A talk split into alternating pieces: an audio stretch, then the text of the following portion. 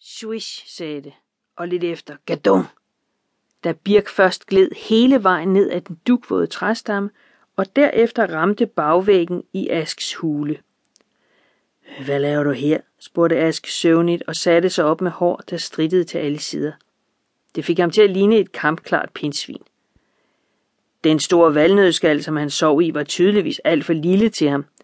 Benene hang langt ud over kanten, og der var slet ikke plads til hans overkrop og hoved, som han i stedet hvilede på en opstablet bunke af småsten med en musmåtte over. Birk forsøgte at vikle sig ud af alle de mange mærkelige sager, som han var blevet filtreret ind i, da han gled ned gennem hullet til Asks lille hule. Der var vidjer fra kaprifolier og snærler, skaller fra de sidste mange bognødder, han havde spist, fjer bundet sammen på forskellige måder, for Ask var sikker på, at det kunne lade sig gøre at flyve, hvis han bare fik regnet det rigtigt ud. De er kommet, fik Birk endelig sagt. Jeg så det selv. Der lå en kæmpe klat lige uden for mit hul.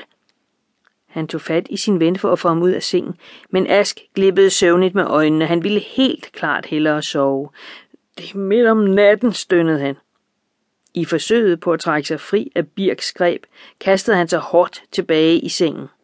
Krak, sagde det, da valnødskalsengen knækkede over i to. For 500 fladmæste fluefødder. Jeg betalte musene i dyre domme for den her seng. De fik to fagnfulde saftige bognødder for den. Den burde kunne holde i hvert fald fem sommer, sagde de. Den er alligevel alt for lille til dig, sagde Birk, og forsøgte igen at hive Ask op, men han slog hans hænder væk. Hvad ved du om det? Ask kravlede møjsommeligt ud af den knuste skal.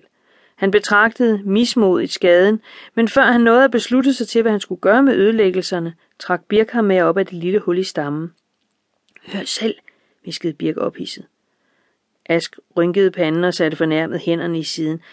Jeg går ud fra, at du hentyder til nattergalen i buskaget ved bækken og droslen, der larmer uhyrligt for at forsvare sit redeområde hen i Birkeskoven. Han kiggede misbilligende på Birk. Har du vækket mig, for jeg skal gætte fuglestemmer her kort før daggry, hvor enhver hullerik med respekt for sig selv burde sove på sit grønne øre helt ærligt? Mere nåede han ikke at sige, før Birk trak to store totter mos ud af ørerne på ham. Det er da klart, du ikke kan høre noget, når du har stoppet ørerne til med mos. Birk lagde armene over kors og så hissigt på sin ven. Nå, jamen altså, spætten larmede helt utroligt går aftes, indvendte Ask, men blev pludselig helt stille. Hans ører drejede sig langsomt imod en fjern skræppen. Kraver, viskede han, og stirrede på Birk med øjnene spillet helt op. Birk nikkede. Ja, og tæt på vores træ, og jeg tror selveste kravkongen er med. Ivrigt trak han Ask et lille stykke op af stammen, hvor hans eget hul var. Se, sagde han og pegede på en stor, gråhvidlig klat lige foran indgangen. Ligner det ikke grangivligt en kravkongelort? Ask lagde sig på knæ og studerede fugleklatten nøjere. Det er ikke umuligt, mumlede han. I hvert fald er det en rimelig solid klat, meget større end en almindelig fuglelorte. Han så på Birk og undertrykte en fnisen. Godt, du ikke lige stak hovedet ud på det tidspunkt. Så vil du være druknet i en kraveklat. Men jeg hørte den. Splaf, sagde det. Det var derfor, jeg vågnede. Birk trak sin tornestav ud af bæltet. Lad os gå op og hjælpe dem væk. Pau, slam, donk. Han viftede voldsomt med sin stav.